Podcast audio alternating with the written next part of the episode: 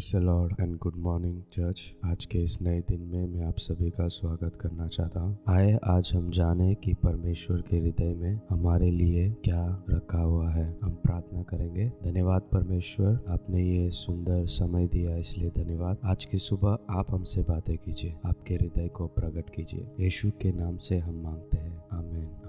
परमेश्वर के लोगों इस जीवन की रोटी पॉडकास्ट में मैं आप लोगों का स्वागत करना चाहता हूँ। आज यशया नबी की किताब उसका चालीसवा अध्याय ग्यारहवा वचन हम सीखने वाले हैं। वह चरवाहे की नाई अपने झुंड को चराएगा वह बेड़ों के बच्चों को अखबार में लिए रहेगा और दूध पिलाने वाल, वालियों को धीरे धीरे ले चलेगा। वचन कहता है कि परमेश्वर चरवाहे की नाई अपने झुंड को चराता है। और भेड़ों के बच्चों को अखबार में लिए रहता है और दूध पिलाने वालियों को धीरे धीरे ले चलेगा। क्या हमें पता है कि परमेश्वर यहोवा एक चरवा है? क्या हमें पता है कि परमेश्वर यहोवा जैसे भेड़ों के बच्चों को अखबार में लिया जाता है, वैसे ही हमें अखबार में लिए चलता है? क्या हमें पता है कि परमेश्वर हमें क्यों धीरे धीरे लिए चलता है? परमेश्वर यहोवा एक चरवा है। परमेश्वर यहोवा ने इज़राइली लोगों को चरवाही की और उन्हें मिस्र से वायदे के स्थान में ले गए। परमेश्वर ने उनकी चरवाही की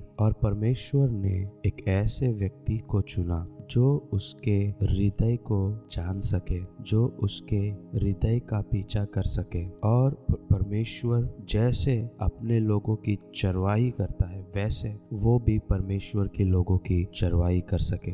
परमेश्वर के लोगों, आज की सुबह हम परमेश्वर के नबी और परमेश्वर के मित्र मूसा के बारे में हम कुछ बातों को हम सीखेंगे। क्या आप सीखना चाहते हैं? वचनों से हम सीखते हैं। हम गिनती की किताब, उसका ग्यारहवा अध्याय और उसके बारहवा वचन को जब हम सीखते हैं तो क्या कहा गया है? क्या ये सब लोग मेरे ही कोक में पड़े थे? क्या मैं ही ने उनको उत्पन्न किया, जो मुझसे कहता है कि जैसा पिता दूध पीते बालक को अपनी गोद में उठाए उठाए फिरता है, वैसे ही मैं इन लोगों को अपनी गोद में उठाकर उस देश में ले जाऊँ, जिसने, जिस, जिसके देने की शपथ तूने उनके पूर्वजों से खाई है। को परमेश्वर का वचन हमें सिखाता है कि मूसा जैसे एक गडरिया और जैसे एक स्त्री जो गर्भवती होती है अपने संतान को जन्म देने के लिए और अपने अप, अपने कोक में उसे लिए चलती है। वो नौ महीने अपने संतान को अपने कोक में रखती है और उसके बाद उसे जन्म देती है। चाहे जितनी भी पीड़ा उसे सहना पड़, सहने पड़े, वो उन पीड़ाओं को सहती है और अपने संतान को अपने कोक में वो रखती है और उसको जन्म देती है। वैसे ही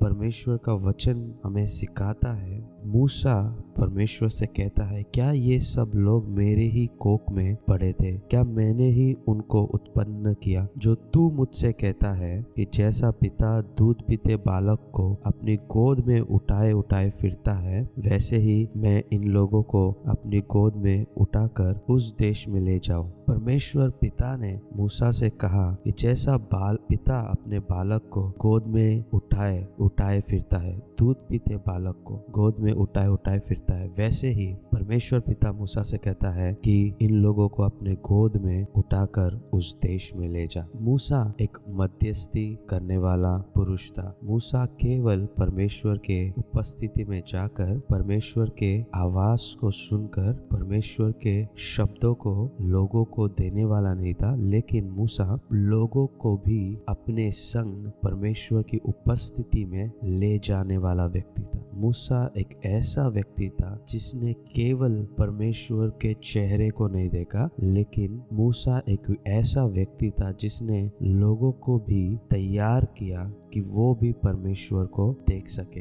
हम जानते हैं वचनों में से कि कितने ही समय लोगों ने मूसा के विरुद्ध में बकचक किया, लोगों ने कुड़कुड़ाया, लोगों ने मूसा का विरोध किया, हारून का विरोध किया, लेकिन उसके बावजूद भी हम देखते हैं कि कैसे मूसा परमेश्वर के लोगों के लिए मध्यस्थी करता है। परमेश्वर के लोगों के लिए परमेश्वर की उपस्थिति में जाता है, उनके लिए प्रार्थना करता है, उनके लिए दुआई देता है। और परमेश्वर से कहता है कि, प्रभु, तेरी उपस्थिति हमारे संग संग चले। तू हमारे आगे आगे चल। जबकि, जब जब भी हम परमेश्वर का विरोध में जाते हैं, तब, तभी हमें एक मध्यस्थी करने वाले की आवश्यकता होती है, जो परमेश्वर के उपस्थिति को हमारे संग वो लिए चले। परमेश्वर के, जिसके कारण परमेश्वर का उपस्थिति हमारे संग होकर चले। परमेश्वर के लोगों, जैसा परमेश्वर एक चरवाहा था, वैसा ही परमेश्वर ने मूसा को चुना, जो एक चरवाहा था और एक मध्यस्थी करने वाला था। परमेश्वर के वचनों में हम पढ़ते हैं कि परमेश्वर किसी की खोज में है जो द्वार पर खड़ा होकर प्रार्थना करे। प्रार्थना करे। मूसा ने लोगों के लिए प्रार्थना किया। मूसा ने केवल अपने लिए नहीं, अपने से अपने से जो प्रेम करते हैं, उनके लिए नहीं, लेकिन मूसा ने उन लोगों के लिए भी प्रार्थना किया जो उसके विरोध में थे और द्वार पर खड़ा होकर उसने प्रार्थना किया ताकि परमेश्वर की दया और परमेश्वर की कृपा, परमेश्वर का अनुग्रह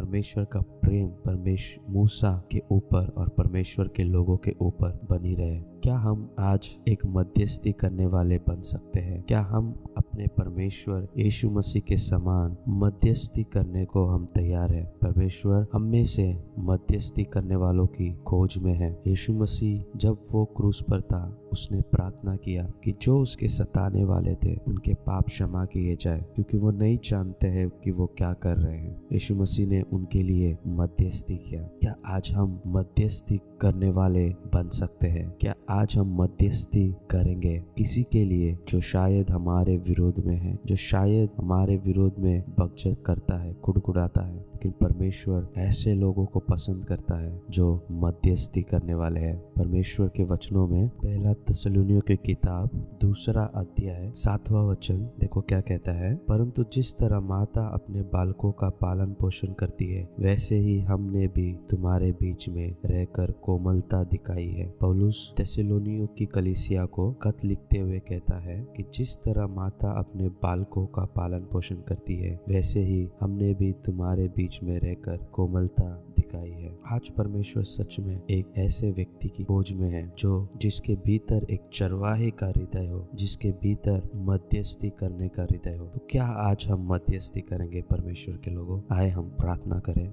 धन्यवाद परमेश्वर, आज का सुबह का दिन आपने दिया, इसलिए धन्यवाद। परमेश्वर, आज हम मध्यस्थी करना चाहते हैं उन सभी के लिए जो हमें जानते हैं या जो हमें नहीं जानते हैं। उन सभी के लिए जो हमारे संग है या जो हमारे विरोध में है। परमेश्वर, जो कार्य आपने हमें दिया है, उसे पूरा करने को हमें सहायता कर। चाहे जितना भी हमें पीड़ा सहना पड़े, परमेश्वर, हमें तेरे चरणों को, तेरे उपस्थिति को खोज करने की सहायता कर, ताकि हम केवल हमारे लिए नहीं, लेकिन हम दूसरों के लिए भी द्वार पर खड़े होकर मध्यस्थी कर सके। हम एक चरवाहे के समान उनकी अगुवाई कर सके। परमेश्वर, इस शब्द के लिए हम धन्यवाद करना चाहते हैं। इस दिन को आशीषित कीजिए। यीशु के नाम से मांगते हैं। आमेन।